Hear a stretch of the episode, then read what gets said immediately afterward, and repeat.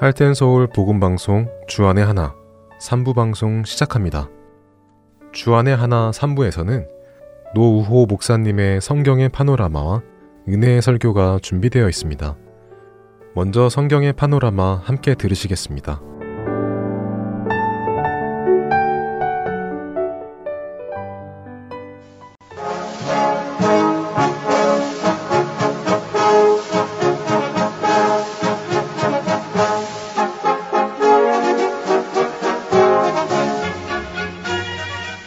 성경의 파노라마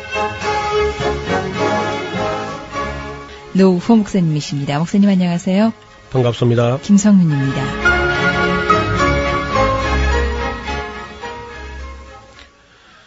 처음엔 이 록기를 처음에 이해가 잘 안 돼가지고 아주 애를 먹었는데 읽을수록 재미가 있습니다. 그리고 여러 차례 읽으면 읽을수록 그, 그 사람들의 인품과 어, 그들의 그 이제 에, 신앙의 어떤 자시라든 이런 것이 구별이 돼요. 처음엔 그 말이 그 말을 갖고 뭐 똑같아 보이는데 자꾸 읽어보면 그 논조가 좀 다릅니다. 욥이 말하는 논조가 다르고 또 그의 친구 엘리바스, 소발, 빌닷, 엘리후의 말이 조금 조금 달라요. 그런데 이제 욥기가 앞부분 막이 열리는 것처럼 딱 장면이 뜰 때는 이제 천국의 어전회의 장면이 나오게 됩니다. 그러면서 천사들이 이제 도열해 있고 하나님이 계시고 거기에 이제 에, 사탄이 어슬렁 어슬렁 이렇게 에, 나타나게 되죠. 그리고 이제 하나님이 그 욥을 은근히 그저 자랑스러워합니다. 동방의 우수 땅에 욥이라는 하나님의 종이 있는데 순전하고 정직하고 악에서 떠나고 하나님을 경외하고 그런 사람이 참 어, 뭐그 시대의 참 의인인데 하나님이 은근히 자랑을 했더니 이제 이 사탄이 참소하는 걸로 시작되는 거죠.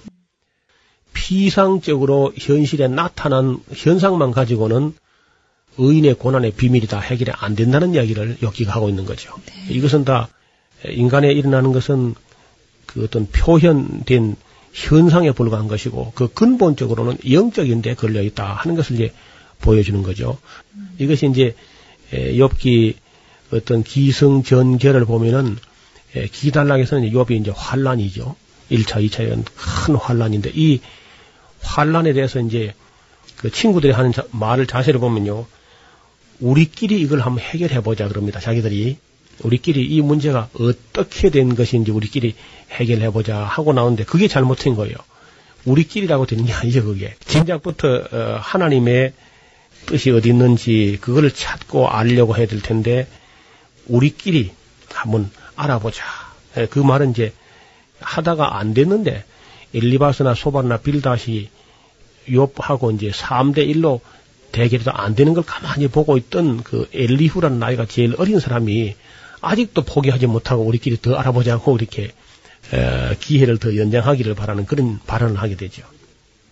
그러나 아무리 에, 사람이 그 궁구하고 노력하고 토론하고 연구한다 할지라도 변론하고 언쟁을 한다 할지라도 인간의 고난 문제를 인간의 지혜로서는 해결하지 못한다는 사실을 우리가 알게 됩니다. 우리가 욥기 중에서 혹시 이제 3장부터 네. 37장까지 있는 것은 전부 인간끼리 하는 변론이거든요. 예. 이것은 물론 성경에 있지만 이건 하나님 말씀이 아니고 인간들의 이제 어리석은 변론입니다. 한마디로 말하면. 특히 욥기 8장 7절 말씀 아주 유명하잖아요. 그래요. 내 시작은 미약하였으나 내 나중은 힘이 창대하리라. 예, 이것은 이제 물론 성경에 있는 말이니까 이게 어, 소원은 좀 그래, 그랬으면 좋겠지요. 예. 그래서 이걸 뭐, 예, 액자도 만들고, 막, 판에 새기고 해서, 어, 걸어놓고 하는데 이것은. 하나님 말씀으로 알았어요.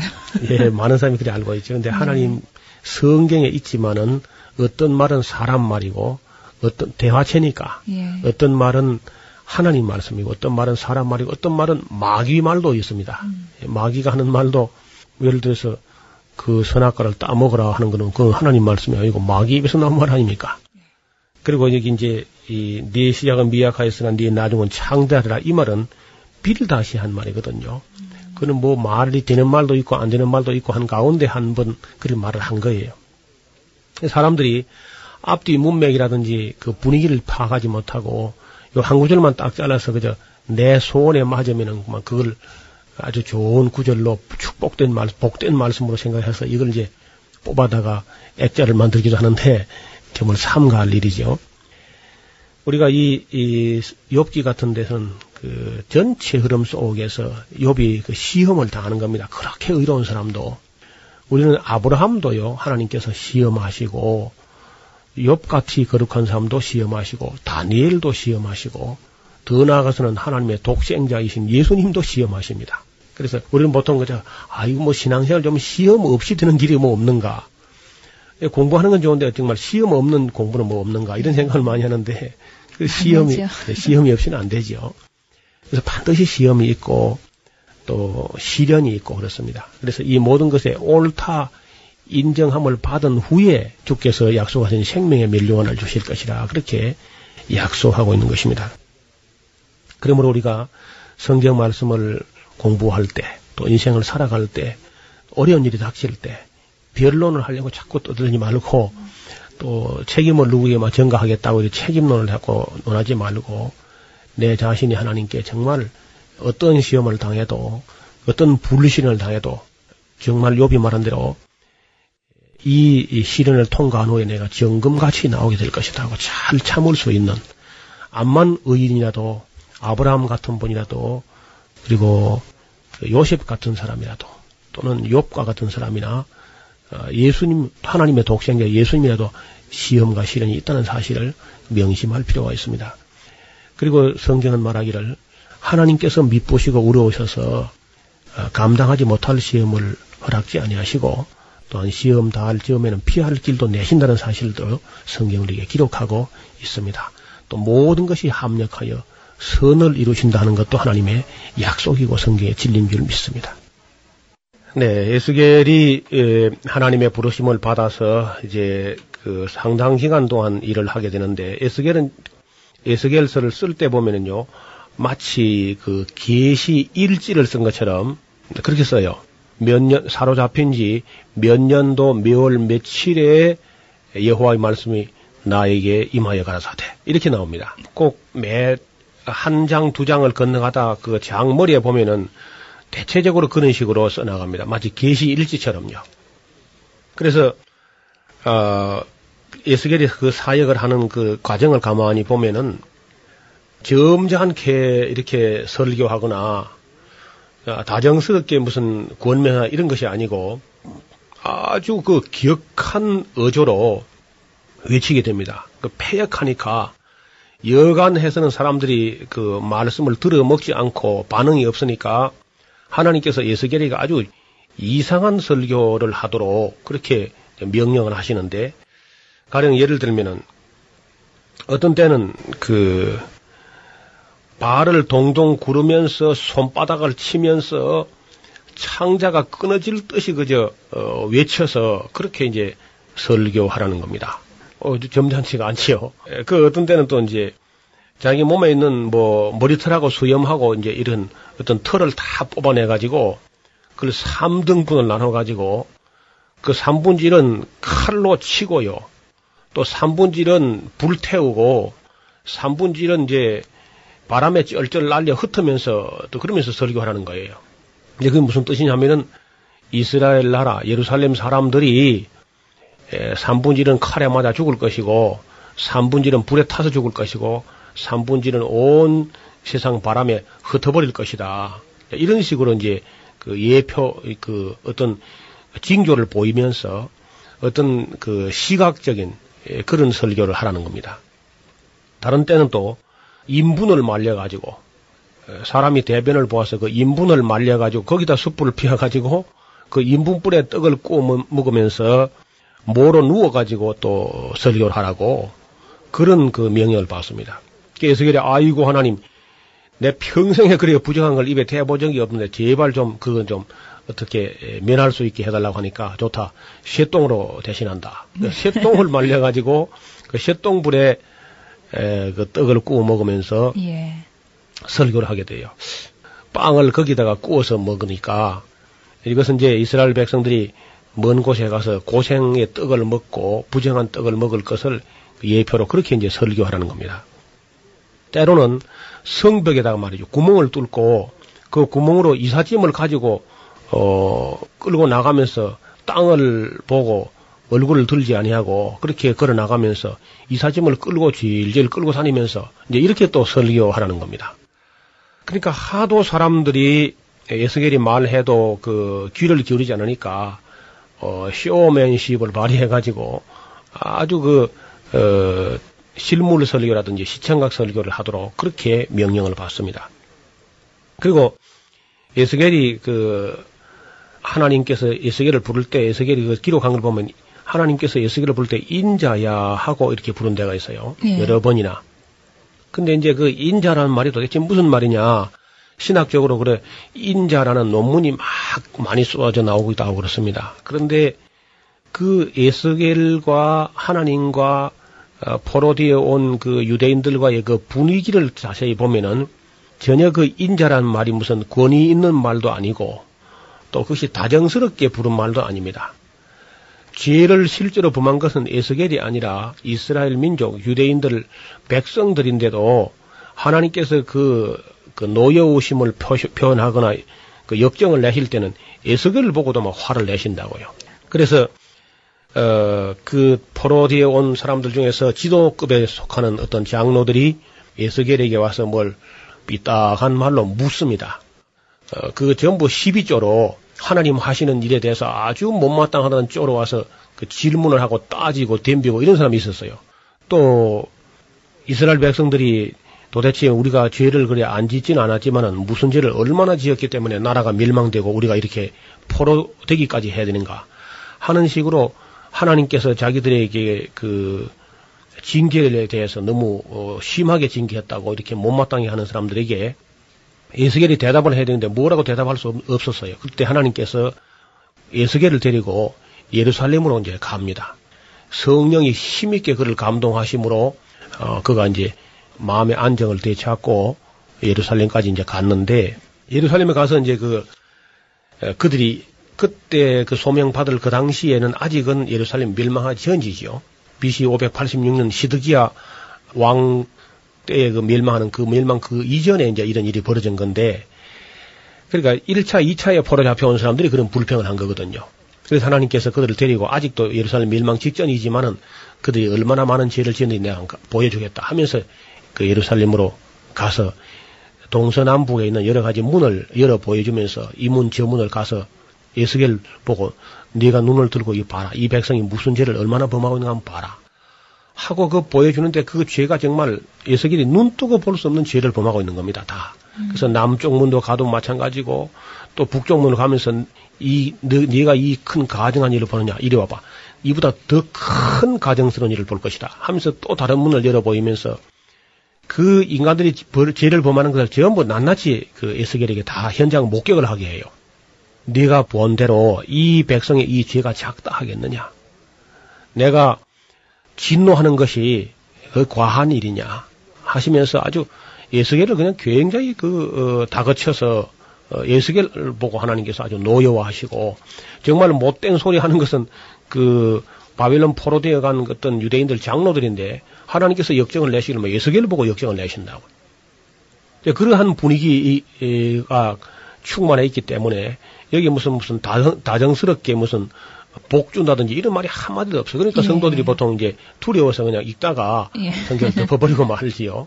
그래서 이제 그 내용 흐름을 조금 이제 에, 살펴서 설명을 드리려고 1장부터 어, 3장까지는 에스겔이 소명받는 그런 장면이고요.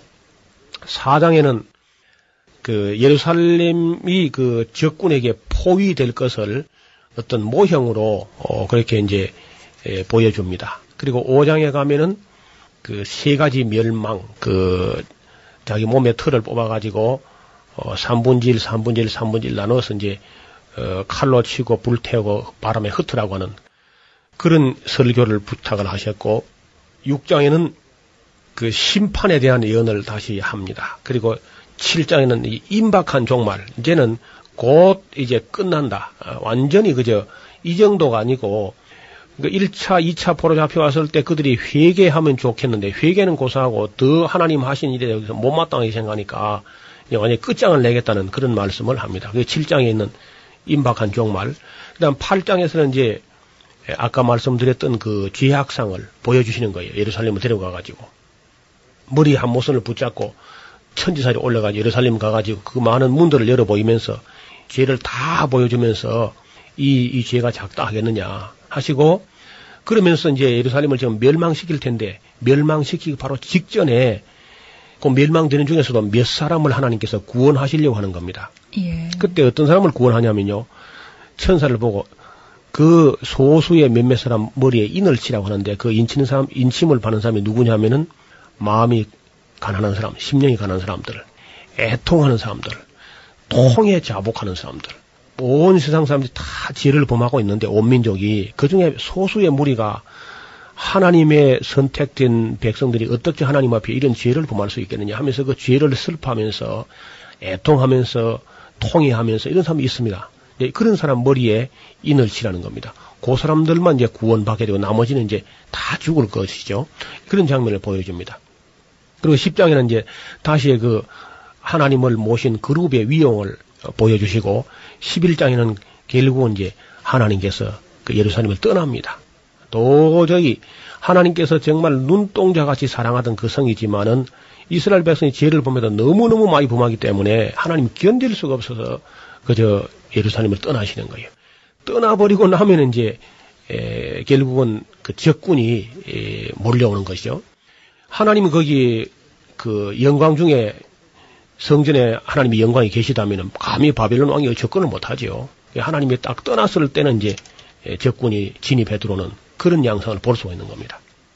12장에는 그 아까 이사하는 행구, 그 우리가 성벽에 구멍을 뚫고 이사짐을 끌고 나가면서 이제 설교하는 그런 장면을 보여주고요. 그리고 13장에 보면은 거짓 선지자가 있는데 이게 여자예요, 여자. 여자면서 거짓 선지하고 영혼들을 사냥하는 아주 거짓 선지에 대한 책망이 나옵니다.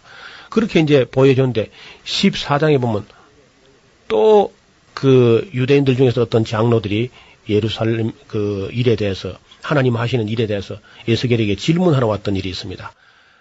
음, 이 질문에 대한 거하고 그 질문에 대한 반응은 다음 시간에 다시 한번 연장을 하도록 하지요. 성경의 파노라마 지금까지 노호 목사님이셨습니다. 목사님 고맙습니다. 감사합니다. 김성윤이었습니다.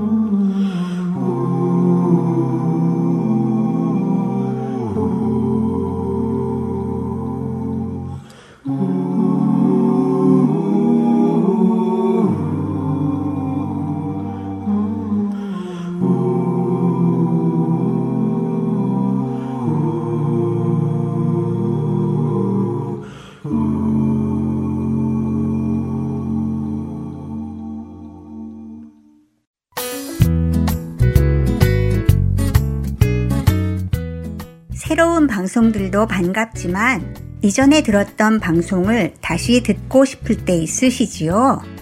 혹은 다른 사람에게 그 방송만 전해주고 싶을 때도 있으시지요? 저희 할트앤서울 복음방송에서는 그 방송만 모아서 따로 mp3 cd로 제작해 놓았습니다. 방송 모음 mp3 cd가 필요하신 분은 사무실로 연락 주시기 바랍니다.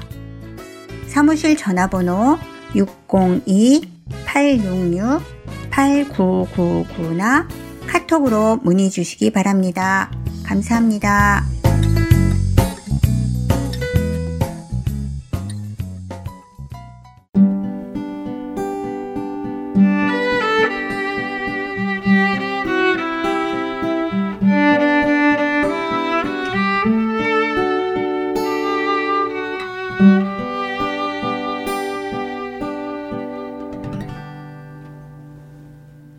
설교 말씀으로 이어드립니다. 오늘 설교 말씀은 서울 세문안교회 이상학 목사님께서 요한복음 15장 8절부터 12절까지의 말씀을 본문으로 사랑으로 일하십시오 라는 제목의 말씀 전해주십니다. 은혜의 시간 되시기 바랍니다. 하나님께서 오늘 우리에게 주시는 말씀은 요한복음 15장 8절부터 12절까지 말씀입니다. 너희가 열매를 많이 맺으면 내 아버지께서 영광을 받으실 것이요 너희는 내 제자가 되리라. 아버지께서 나를 사랑하신 것 같이 나도 너희를 사랑하였으니 나의 사랑 안에 거하라.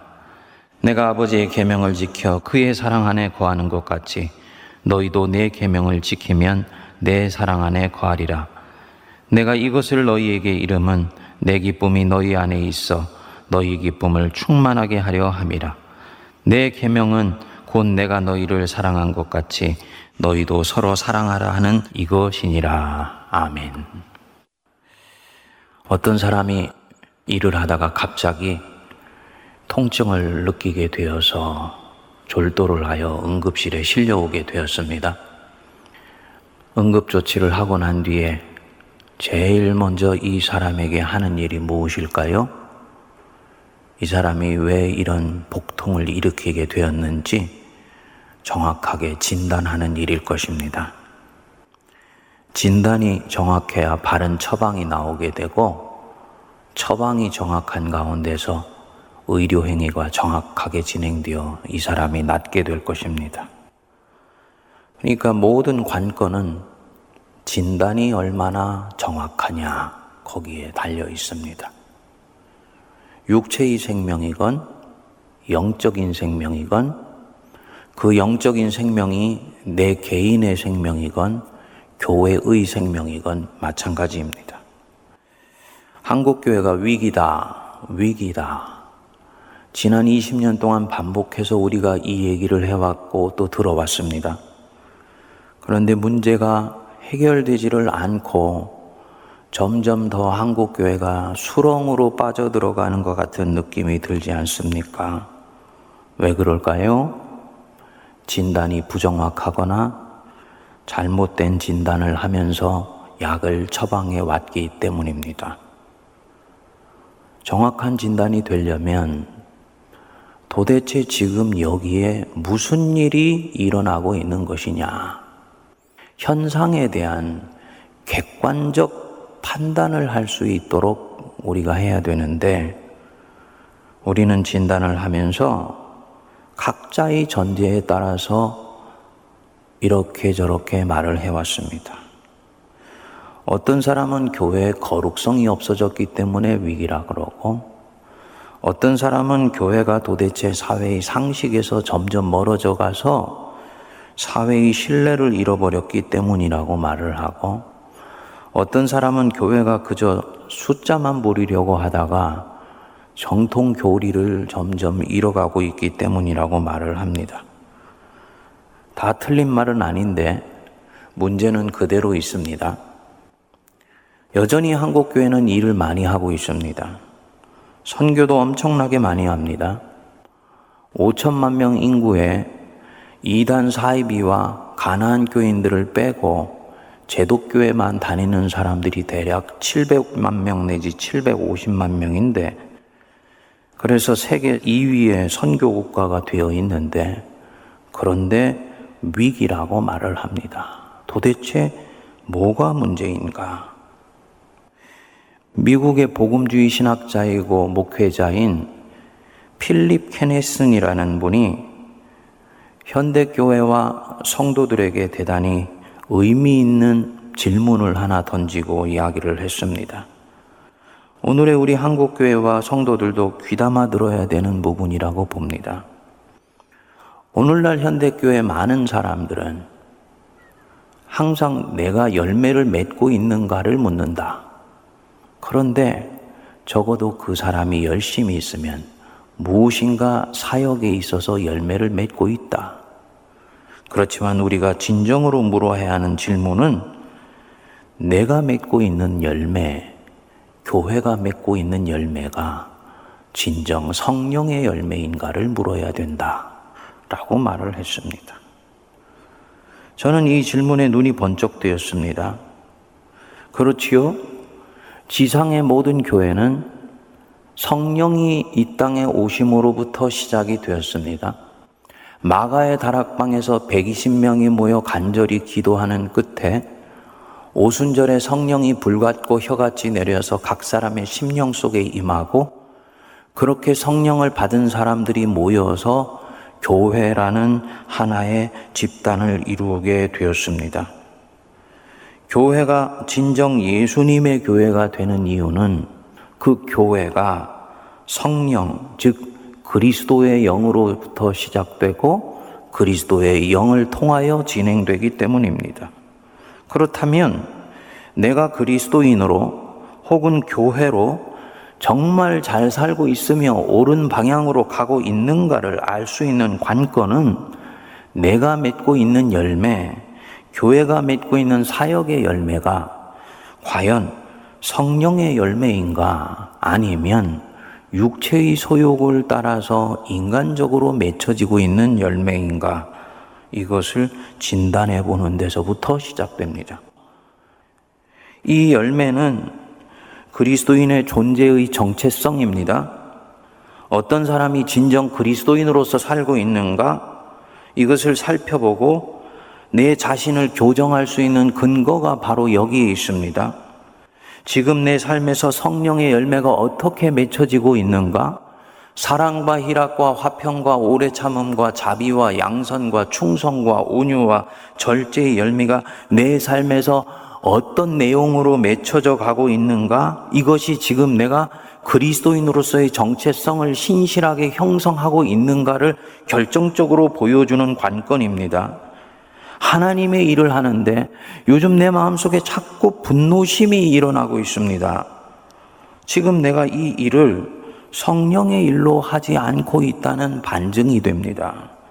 기도하면서 주님이 이 분노심 거두어 주시도록 성령의 열매를 따라서 일할 수 있도록 우리가 애쓰고 또 노력해야지요.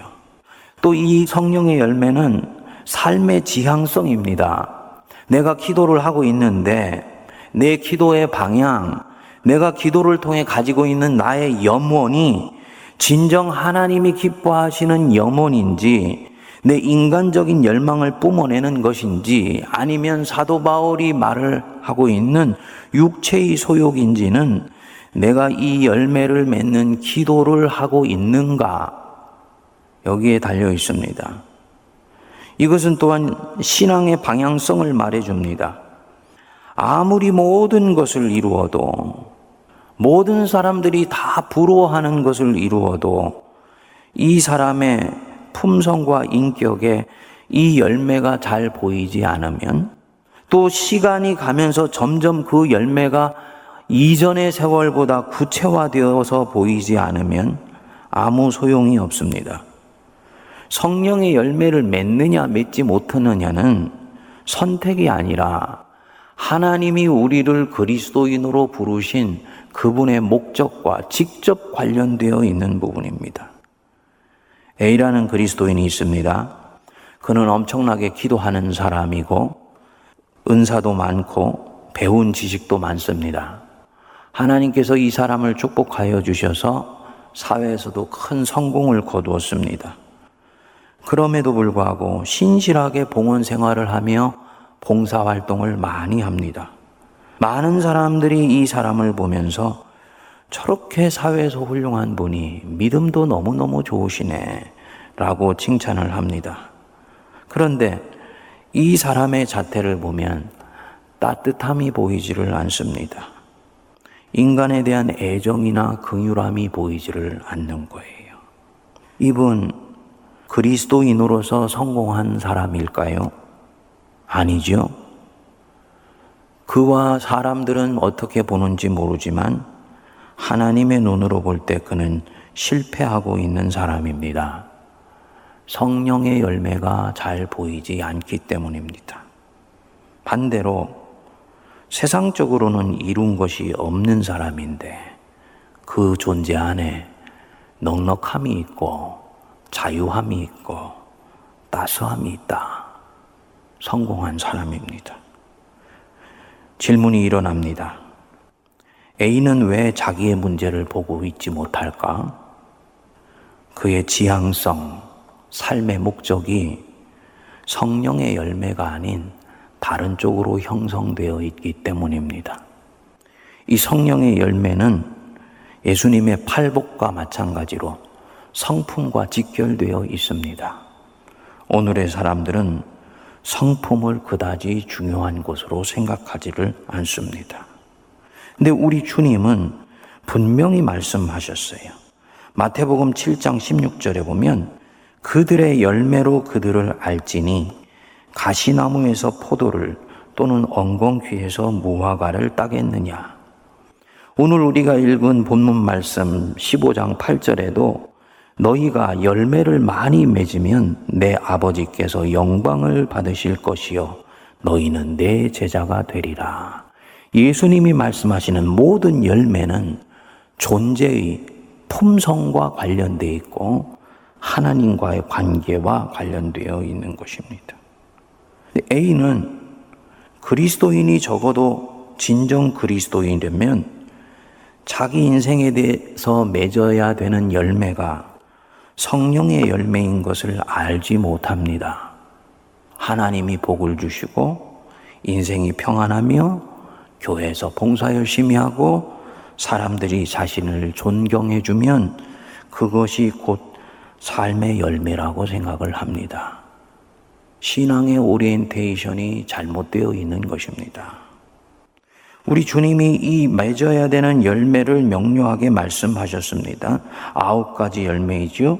갈라디아서 5장 22절부터 23절에 보면 오직 성령의 열매는 사랑과 희락과 화평과 오래 참음과 자비와 양선과 충성과 온유와 절제니 이 같은 것을 금지할 법이 없느니라. 오늘은 첫 번째로 이 사랑입니다.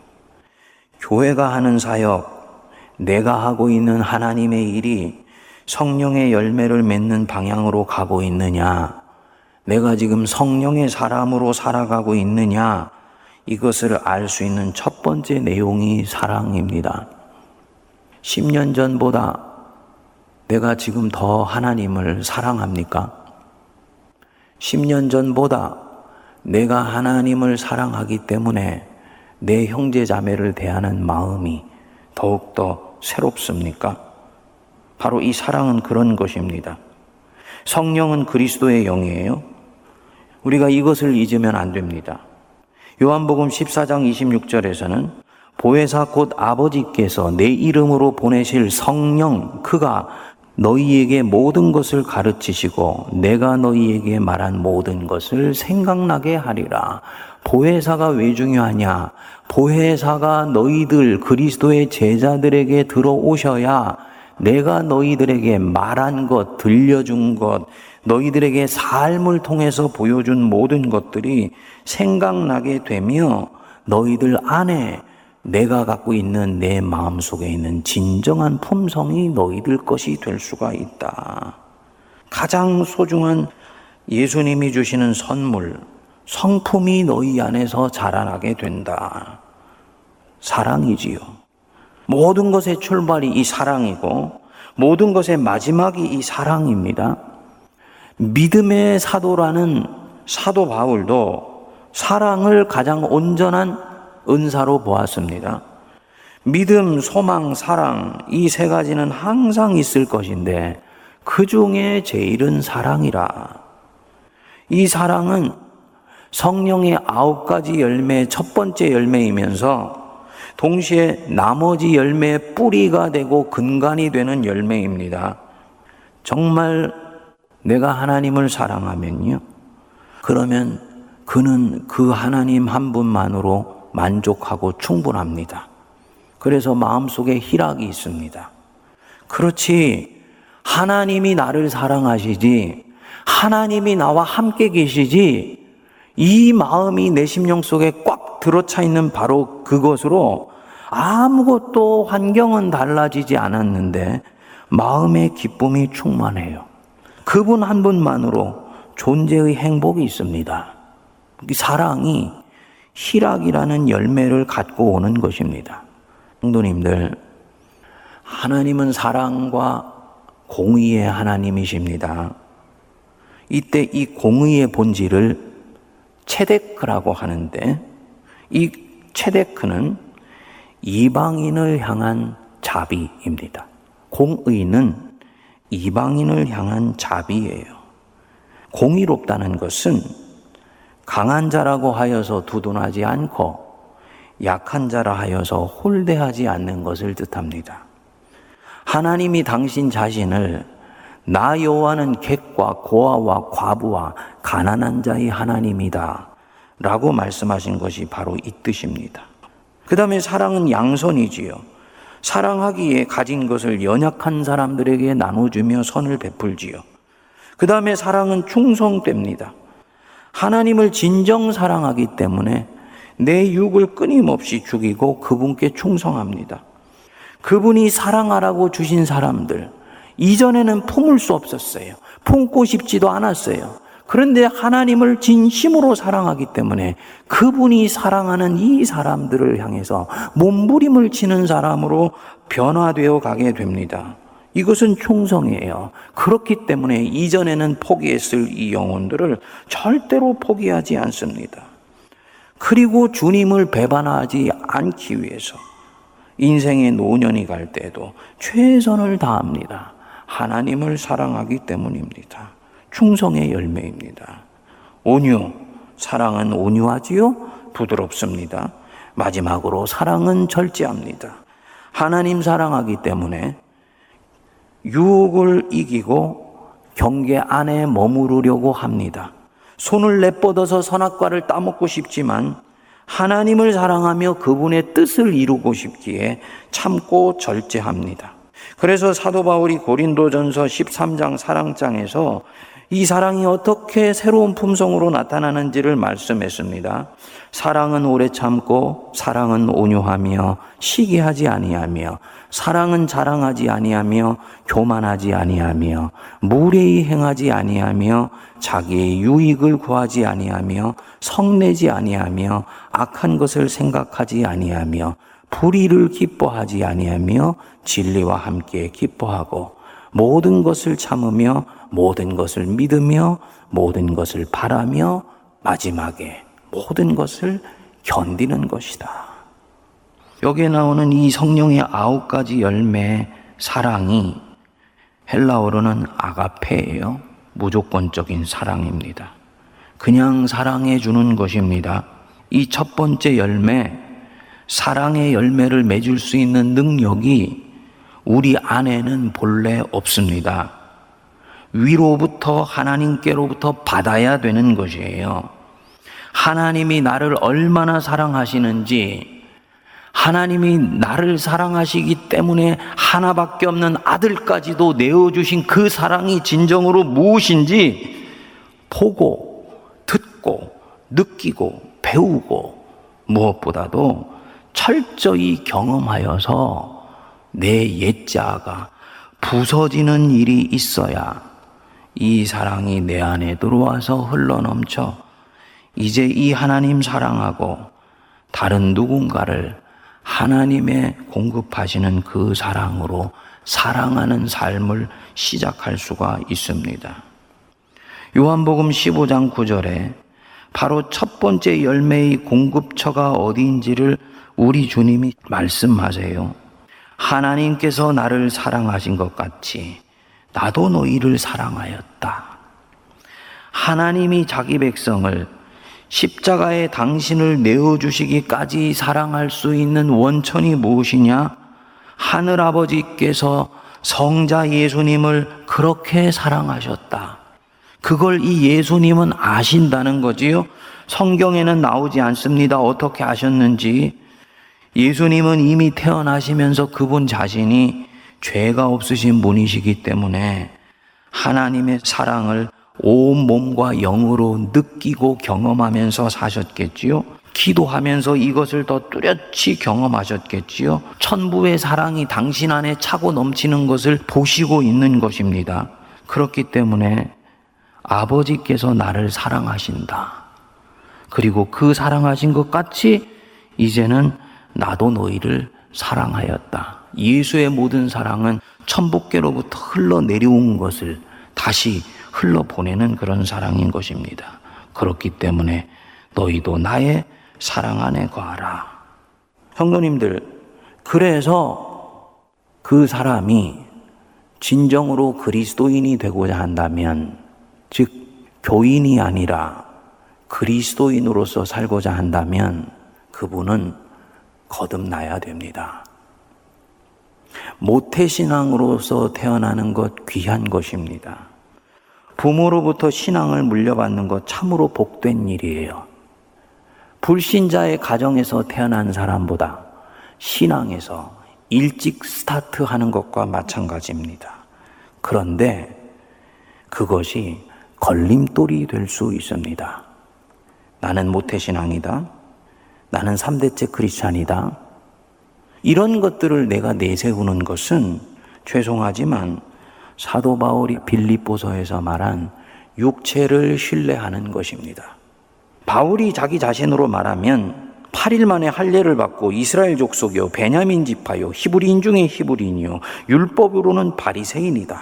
라고 말을 했습니다. 그런데 자신은 이 모든 것을 배설물로 여긴다 말씀했습니다. 왜냐? 가장 위대한 보물인 예수 그리스도의 사랑을 발견하는데 바로 이러한 육체를 신뢰하는 것들이 걸림돌이 되기 때문입니다. 그래서 그분 안에서 발견되려고 그분의 사랑에 의해서 압도되는 신비를 경험하여서 그 사랑 안에서 사는 행복을 완전히 보물로 소유하기 위해서 나는 이 모든 것들을 배설물로 여긴다.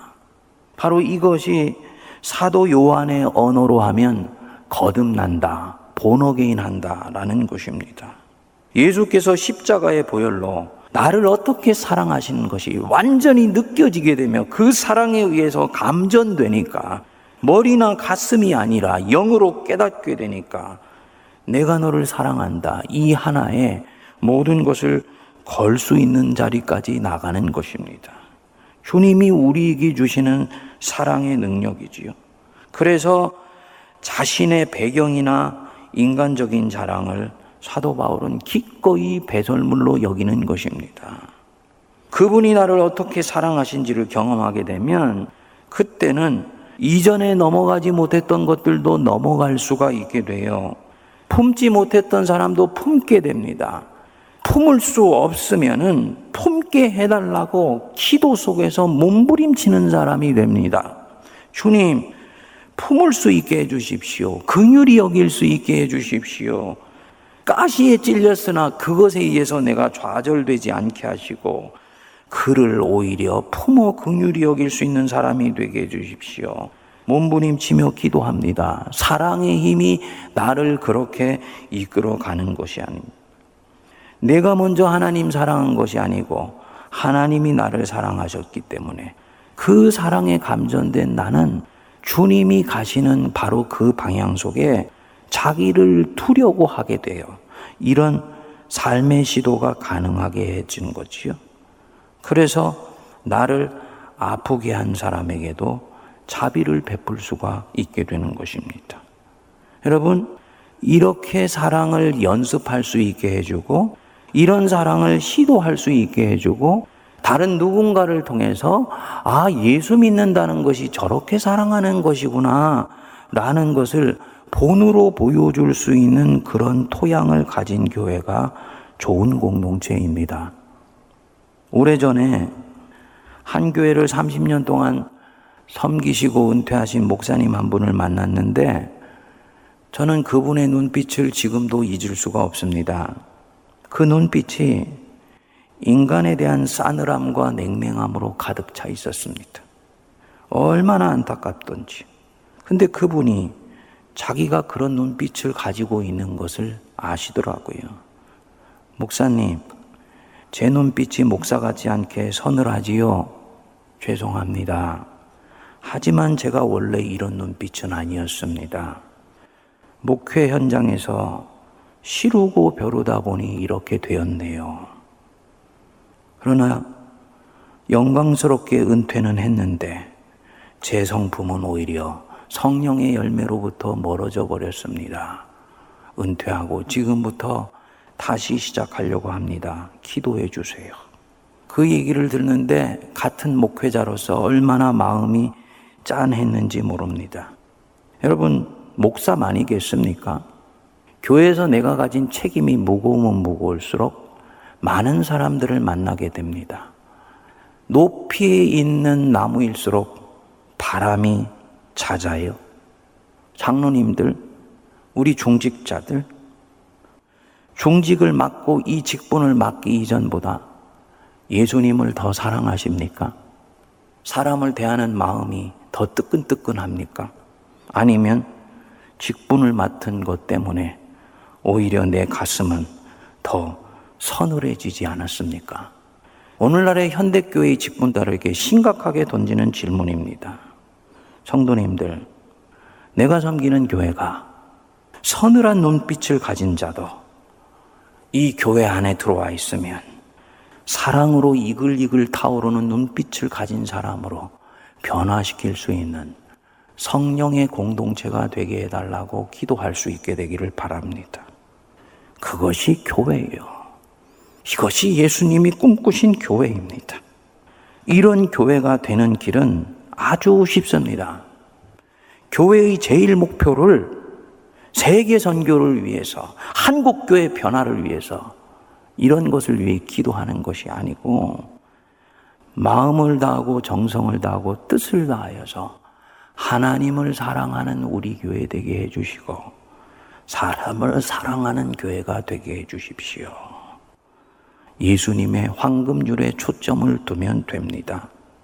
성도 한 사람 한 사람의 존재의 궁극적인 목적, 자신의 첫 번째 소명을 사랑의 열매를 맺는 것으로 두면 됩니다.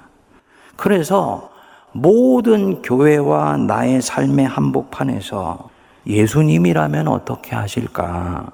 예수님이라면 어떻게 사랑으로 반응하실까? 이것을 항상 먼저 묻고 내 안에 계신 성령의 음성에 귀를 기울이면서 반응하면 그 사람은 점점 사랑으로 합당하게 반응해 나가는 방법을 찾을 수가 있게 됩니다. 5년, 10년 연습하면 공동체의 사랑의 훈기가 가득하지요. 또 한 사람 한 사람이 성령의 아홉 가지 열매를 맺는 사람 되게 해달라고 기도하는 것을 빠뜨리지 마세요. 매일, 매번 기도할 때마다 성령의 아홉 가지 열매 맺게 해주십시오. 조목조목 불러가면서 기도하면 시간이 지나서 나도 모르게 오늘 내가 했던 행동과 말과 생각들이 이 열매로부터 얼마나 멀어져 있는지가 비춰 보여지게 됩니다. 그러면 시간이 지나면서 자연히 그 사랑이 내게 채워지고 채워진 사랑이 서로에게 흘러 넘치게 됩니다. 우리 성도들 되시기를 주의 이름으로 축복드립니다. 기도하겠습니다. 우리의 모든 것 되시는 하나님 아버지, 마음을 다하고 정성을 다하고 뜻을 다하고 힘을 다하여 내 하나님 사랑하게 하여 주옵소서.